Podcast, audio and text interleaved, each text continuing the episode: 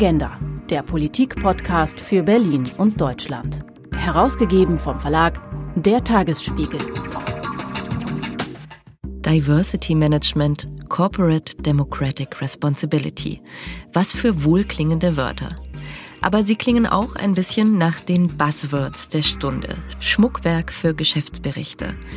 Wörter, die mit der Lebenswirklichkeit einer Firma oder noch weiter gedacht mit der gesellschaftlichen Realität, in der diese Firma agiert, nichts zu tun haben. Heute soll es im Agenda-Podcast darum gehen, wie eine Rückkopplung gelingt, wie Fragen und Probleme, die die Menschen wirklich bewegen, das Handeln von Firmen beeinflussen können, im Sinne einer echten Corporate Democratic Responsibility. Ich bin Franziska Walser und mein Gast heute ist Claudia Oeking. Sie ist Geschäftsführerin für External Affairs bei Philip Morris und Philip Morris ist auch der Sponsor dieser Podcast-Episode. Guten Tag, Frau Oeking. Hallo, ich freue mich sehr dabei zu sein. Dankeschön. Frau Oeking, Philip Morris hat gemeinsam mit dem Rheingold-Institut eine Studie ins Leben gerufen mit der Leitfrage, wie leben wir wirklich? Und ich würde jetzt einfach mal vermuten, das wichtigste Wort in diesem Studientitel ist das wirklich. Ja, genau. Es ist auch erst im Nachhinein reingekommen. Wir haben immer als Arbeitstitel von der Lebenswirklichkeit gesprochen. Also es ist unsere Lebenswirklichkeitsstudie. Wir haben, ähm, vielleicht, wenn ich es kurz erzählen darf, in den letzten Jahren mit Sorge beobachtet, wie sich der gesellschaftliche Diskurs verändert hat zwischen Gesellschaft, Bürgern einerseits ähm, und der Politik andererseits.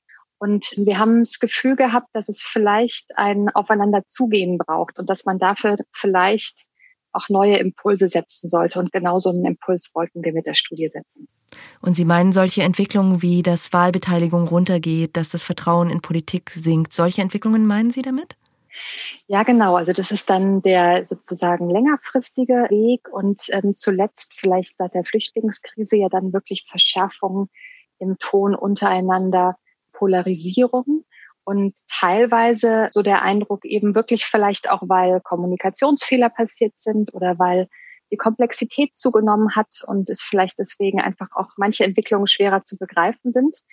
Aber teilweise hatte man ja schon den Eindruck, dass auch geschürt worden ist, dass es Ängste gibt, dass es Zuspitzungen gibt, dass es Diffamierungen gibt, und wir hatten das Gefühl, dass damit auch unsere Demokratie unter Druck gerät. Mhm. Jetzt ist ja eine Studie erstmal nur Papier und Zahlen. Aber was Sie bezwecken wollen, ist so eine Art Übersetzungsarbeit. Genau, zumindest war das die Überlegung. Wir haben dann gesagt, wir sind ja vielleicht voreingenommen. Wir würden uns ja freuen, wenn Diskurs wieder besser gelingen würde und ja, Polarisierung, ähm, alles, wo in irgendeiner Form Populismus jetzt auch Einkehr gehalten hat, in irgendeiner Form vielleicht zurückgedrängt werden konnte. Und deswegen haben wir uns das Rheingold-Institut zum Partner gemacht und haben es beauftragt, eben genau zu schauen, wo gibt es tatsächlich Erkenntnisse über das Miteinander und wie können dann aus dieser Zahlenwelt dann vielleicht wirklich Impulse für den Diskurs werden.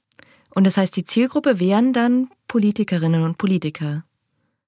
Auf der einen Seite, genau, wir haben die Studie politischen Vertretern vorgestellt und auf der anderen Seite natürlich die Öffentlichkeit. Wir haben die Ergebnisse an in öffentlichen Foren diskutiert, auf Konferenzen, auch explizit zur Diskussion gestellt, also nicht einfach nur hinklatschen, sondern zur Diskussion stellen. Und vielleicht noch eine dritte Zielgruppe, die Wirtschaft. Also wir hatten schon das Gefühl, dass in den letzten Jahren in diesen Singsang der Kritik und der Pauschalisierung und der Verurteilungen auch Wirtschaftsvertreter sehr stark mit eingetreten sind. Und wir haben uns gefragt, ob damit immer alle ihrer Verantwortung gerecht werden, weil wir es ja eigentlich besser wissen sollten, weil wir doch eigentlich auch selbst wissen, wie komplex viele Themen werden und dass die Aufgaben groß sind und dass sich Politikbehörden doch sehr stark darum bemühen und man deswegen Kritik vielleicht eher konstruktiv äußern sollte und nicht so sehr pauschalisiert, wie es unser Eindruck der letzten Jahre war. Insofern war die dritte Zielgruppe eben die Wirtschaft. Wir wollten Wirtschaftsvertretern unsere Gedanken mit auf den Weg geben und auch, dass wir finden, dass man da eher in einem positiven Sinne vielleicht wieder Diskurs führen sollte und eben nicht in, der, in einer anderen Art und Weise unterstützen wirkt. Jetzt ist ja das Spannende an der Studie, dass die wurde in drei Wellen durchgeführt und bildet eigentlich genau diesen Corona-Zeitraum ab. Und das ist ja jetzt gerade eine Lebenswirklichkeit, die sich andauernd verändert. Also Schulen schließen, Firmen gehen pleite, Leute gehen in Kurzarbeit. Was kann man denn aus der Befragung ableiten, wie sich diese Polarisierung auch verändert hat? Also von außen hätte ich jetzt eher den Eindruck, die nimmt zu nochmal jetzt gerade. Ja, tatsächlich. Deswegen sind wir auch froh, dass wir die Studie haben. Wir hatten gerade den qualitativen Teil abgeschlossen. Da kam Corona und die erste quantitative Welle war dann im März, also genau in der Hochphase, in der wir so langsam erst begriffen haben, was da auf uns zurollt. Wir haben deswegen relativ schnell eine zweite quantitative Welle gemacht im Sommer, wo wir das Gefühl haben, es gibt so eine, gab es eine Diskussion gerade zur neuen Normalität. Was ich auf jeden Fall schon sagen kann, was wir im Sommer ganz stark gesehen haben, ist, dass die Zustimmungswerte zugenommen haben, dass auch kritische Stimmen eher abgenommen haben. Die Zustimmungswerte zur Politik, meinen Sie? Zur Politik, zu der Art und Weise, wie Politik auch ähm, vermittelt wird, wie sie aktiv ist. Wir hatten damals, als dieser zweite Erhebung war, hatten wir schon ähm, die ersten Demonstrationen, die ersten Corona-Diskussionen und wir hatten ja auch das Gefühl, dass da auch eine Verschärfung war. Aber wirklich in den Zahlen haben wir eigentlich eine, eine Zunehmung bei der Zustimmung gesehen. Hm.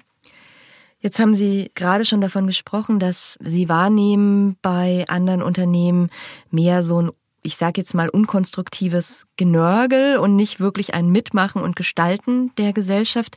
Wie ist das denn bei Philip Morris? Also leiten Sie jetzt zum Beispiel auch aus der Studie in bestimmten Bereichen eine Verantwortung ab, die Sie so noch nicht gesehen hatten davor? Wir haben viel Zuspruch erhalten, wir haben viel positive Rückmeldungen bekommen und wir haben tatsächlich aus dem Zuspruch für uns überlegt, Mensch, ist es vielleicht tatsächlich so, dass wir auch eine Aufgabe haben in der Demokratie? Also nicht nur Nutznießer zu sein von einem stabilen System, von den liberalen Werten, die wir schätzen, sowohl wirtschaftlich als auch persönlich, sondern dass wir da auch eine Aufgabe mitmachen müssen. Und tatsächlich fühlen sich da ganz viele Wirtschaftsvertreter von angesprochen und sagen, wir haben da eine Aufgabe, wir müssen die ausgestalten, wir müssen auch aufpassen, dass wir die nicht zu politisch wahrnehmen, aber wir sollten eigentlich die großen gesellschaftlichen Herausforderungen gemeinsam angehen, da auch einen Beitrag leisten. Und dazu gehört auch eben das Umsorgen unserer Demokratie. Mhm. Vielleicht können wir das nochmal auseinanderdröseln an der Stelle. Also ein bisschen bekannter ist ja Corporate Social Responsibility, wo es zum Beispiel, so wie ich das verstanden habe, darum geht, dass man Verantwortung übernimmt für Lieferketten. Wie geht es den Mitarbeitern in anderen Ländern, in den Fabriken zum Beispiel? Und wo unterscheidet sich das mhm. dann zu Corporate Democratic Responsibility? Ich bin total gespannt auf die Diskussion zu den Begrifflichkeiten im nächsten Jahr, weil wir jetzt den Begriff mal einfach so in den Raum gestellt haben. Was ich ähm, jetzt mal als Erklärungsversuch vielleicht sehe, ist eine Weiterentwicklung. Also die Wirtschaft hat zunächst die Aufgabe gehabt oder sich gesetzt, Arbeitsplätze zu schaffen und Wertschöpfung zu betreiben. Dann gab es irgendwann die Diskussion über die Behandlung der Mitarbeiter. Dann ging es tatsächlich in das Thema Lieferketten. Heute jetzt nochmal ganz aktuell mit der Frage der Nachhaltigkeit. Aber insgesamt haben die Unternehmen auch mehr und mehr Verantwortung im gesellschaftlichen, sozialen, gerade in ihrem Umfeld übernommen, aber dann eben auch weit darüber hinaus. Und das geht ja so weit, dass man vielfach heute nicht nur einzelne Geschäftsprozesse, etwa die Lieferkette, sondern teilweise auch ein ganzes Geschäftsmodell in Frage stellt, so wie wir das beispielsweise tun mit unseren Produkten und da eine Transformation eingeleitet haben.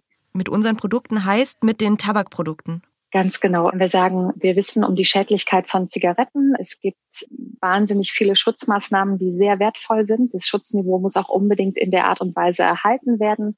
Prävention ist sowieso der Schlüssel. Aber wenn wir sehen, dass wir damit immer noch sehr viele Personen nicht erreichen mit den Präventions- und Schutzmaßnahmen, dann ist die Frage, kann man die Personen im Zweifel zu alternativen Produkten bewegen. Und das ist, was wir versuchen. Wir versuchen eben Zigaretten zu ersetzen durch Alternativen. Das sind dann Tabakerhitzer oder E-Zigarette. Es ist eine, eine wirtschaftliche Aufgabe für uns, aber tatsächlich ja, als wenn man jetzt zum Ursprungsgedanken zurückgehen, ein spannender Aspekt, dass wir eigentlich unser Ursprungsgeschäftsmodell komplett auf den Kopf stellen.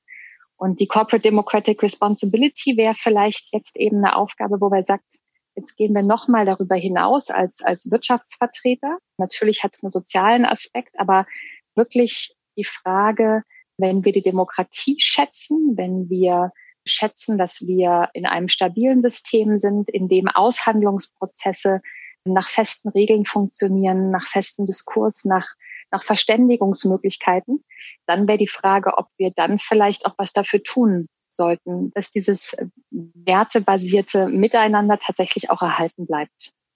Und das wäre die Idee der Corporate Democratic Responsibility. Und Sie sprechen in dem Zusammenhang auch von Corporate Citizen, also das Unternehmen als Bürger, was ja erstmal, wenn man sich das so vorstellt, eine sehr gewöhnungsbedürftige Vorstellung ist. Es ist vielleicht sogar eine juristische Frage. Also wir haben als Unternehmen ja auch Rechte und dann wäre eben die Frage zum Beispiel, haben wir da tatsächlich auch Pflichten, die sich davon ableiten?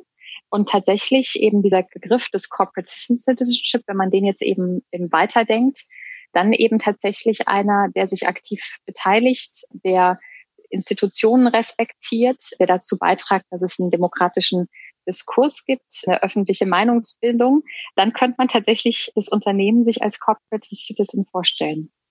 Gesehen. Mhm.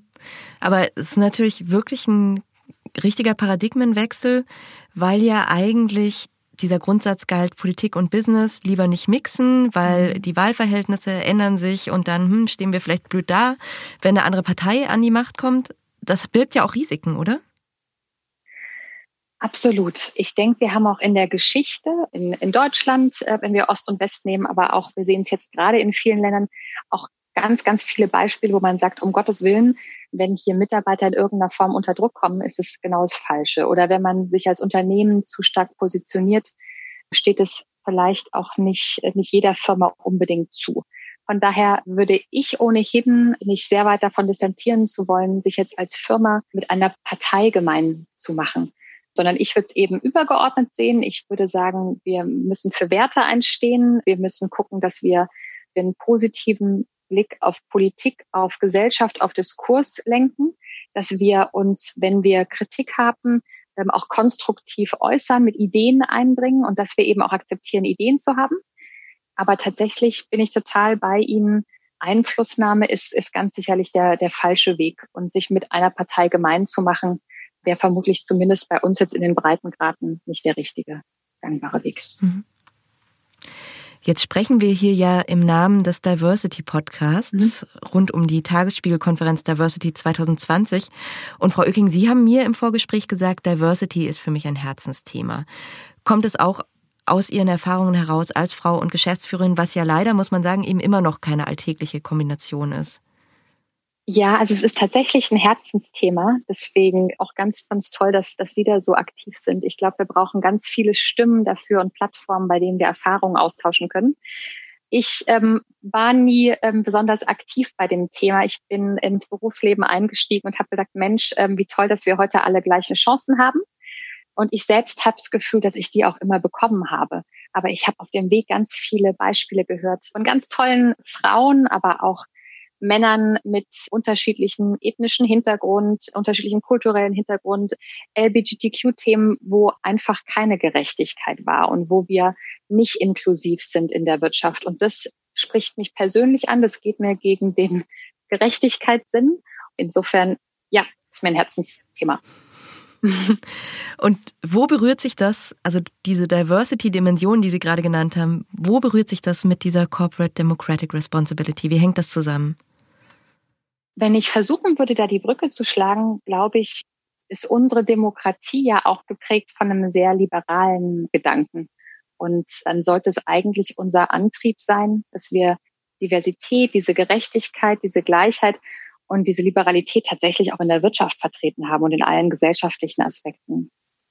Und dann sollten wir das tatsächlich auch eben als Teil der Corporate Democratic Responsibility sehen, da haben wir eine Aufgabe, tatsächlich eben auch diese Gerechtigkeitslücke zu schließen.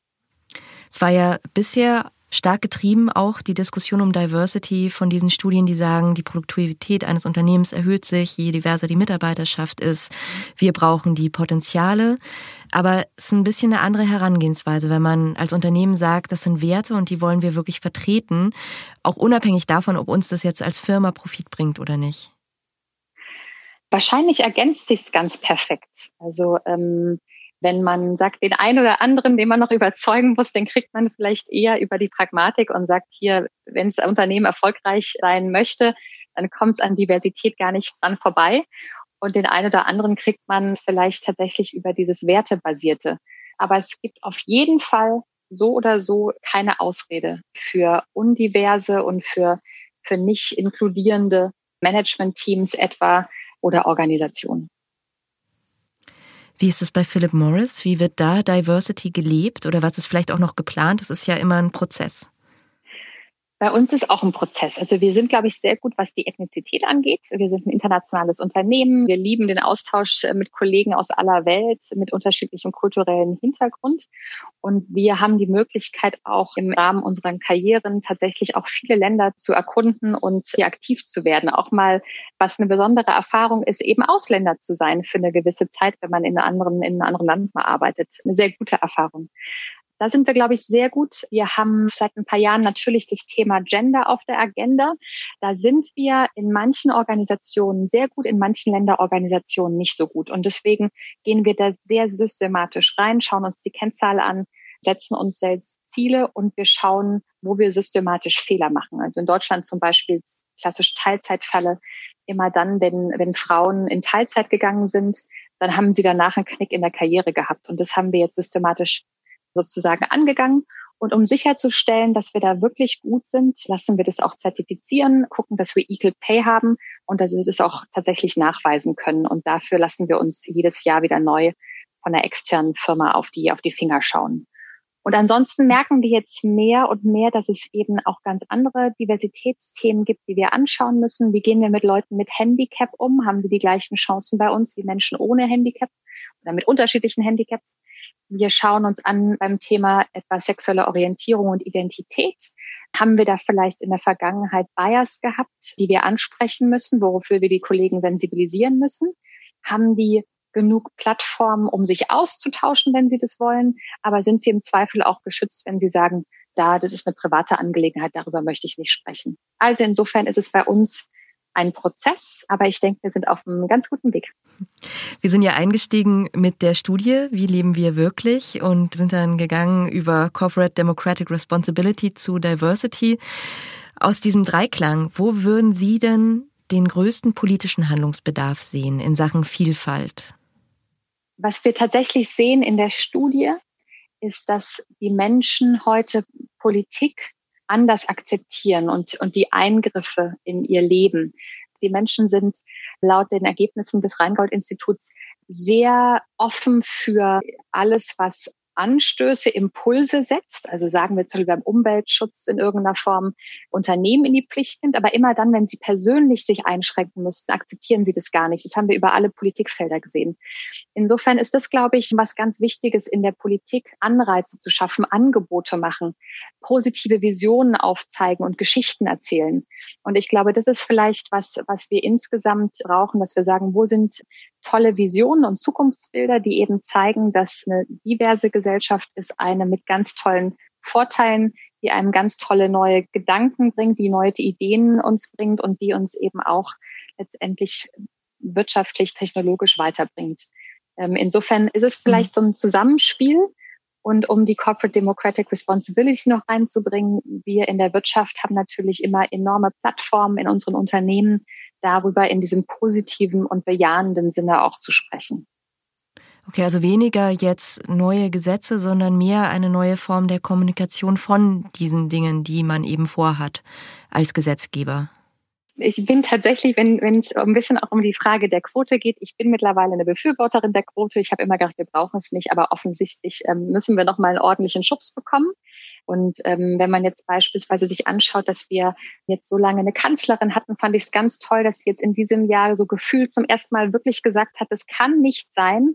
Wir müssen da in der Wirtschaft was machen und eben auch damit dieses, dieses Thema ganz oben auf die Agenda gepackt hat. Das ist natürlich großartig ähm, und toll.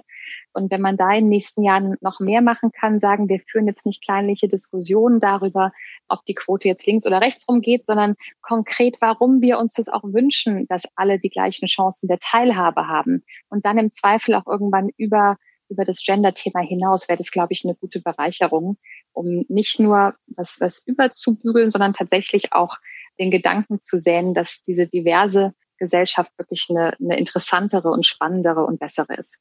Frau Merkel hat es ja mit dem schönen Spruch, eine Schwalbe macht noch keinen Sommer, hat sie das illustriert. Und eine Kanzlerin macht natürlich noch keine Diversity für alle. Ja. Frau Oeking, vielen Dank für das spannende Gespräch und die Anregungen. Ich habe zu danken. Vielen lieben Dank. Mehr zum Thema Diversity und auch alle anderen Folgen dieses Podcasts finden Sie auf diversity-konferenz.de.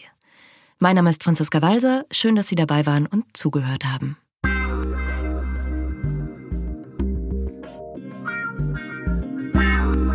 Agenda, der Politikpodcast für Berlin und Deutschland. Weitere Informationen unter agenda-podcast.de.